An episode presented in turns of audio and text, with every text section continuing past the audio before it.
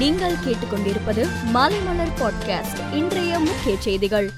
Russia Ukraine இடையே போர் நடைபெற்று வருவதால் சமையல் எண்ணெய் ஏற்றுமதியில் தடை ஏற்பட்டுள்ளது இதனால் விலை கிடுகிடுவென உயர்ந்துள்ளது லிட்டருக்கு ரூபாய் நாற்பது வரை உயர்ந்துள்ளதால் குடும்ப தலைவிகள் கவலை அடைந்துள்ளனர் உக்ரைனிலிருந்து மீட்கப்பட்ட மாணவர்களின் கல்வி தடைபடாமல் தொடர மத்திய அரசு நடவடிக்கை மேற்கொள்ள வேண்டும் என சசிகலா வலியுறுத்தியுள்ளார் தென் தமிழகம் நீலகிரி கோவை திருப்பூர் மாவட்டங்களில் இன்று மிதமான மழைக்கு வாய்ப்பிருப்பதாக சென்னை வானிலை ஆய்வு மையம் தெரிவித்துள்ளது மதுக்கடைகளை குறைக்க நடவடிக்கை வருமானத்தை என்ற தேர்தல் வாக்குறுதியை மறந்த திமுக இன்று டாஸ்மாகில் வருமானத்தை அதிகரிக்க தீவிரமாக உள்ளது என்று தமிழக அரசுக்கு அதிமுக ஒருங்கிணைப்பாளர் பன்னீர்செல்வம் கண்டனம் தெரிவித்துள்ளார் தமிழகத்தில் சீர்திருத்த திருமணம் சட்டமாக இருப்பது போல் இந்தியாவில் சட்டமாக வர நாடாளுமன்றத்தில் குரல் கொடுக்க வேண்டும் என திமுக எம்பி தமிழச்சி தங்கபாண்டியனின் இல்ல திருமண விழாவில் முதலமைச்சர் மு ஸ்டாலின் பேசினார் சென்னையில் ஆபரண தங்கம் ஒரு சவரனுக்கு ரூபாய் முன்னூத்தி தொண்ணூத்தி இரண்டு அதிகரித்து ரூபாய் நாற்பதாயிரத்தி எட்நூத்தி நாற்பது நாற்பதுக்கு விற்பனையாகும் நிலையில் ஒரு கிராம் தங்கம் ரூபாய்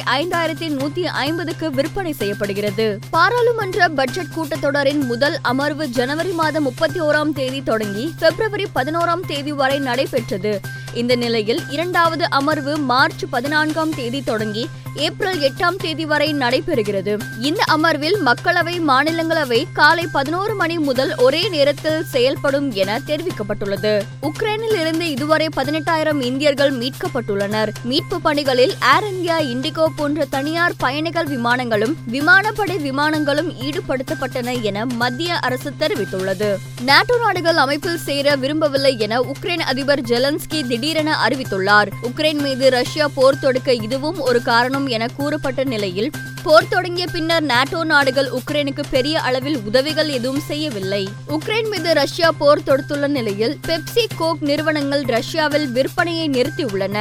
நியூசிலாந்தில் நடைபெற்று வரும் பெண்களுக்கான உலக கோப்பையில் இன்று நடைபெற்ற ஆட்டத்தில் இங்கிலாந்து அணியை ஏழு ரன் வித்தியாசத்தில் வீழ்த்தியது வெஸ்ட் இண்டீஸ் நாளை இந்தியா நியூசிலாந்தை எதிர்கொள்கிறது மேலும் செய்திகளுக்கு மாலை மலர் டாட் காமை பாருங்கள்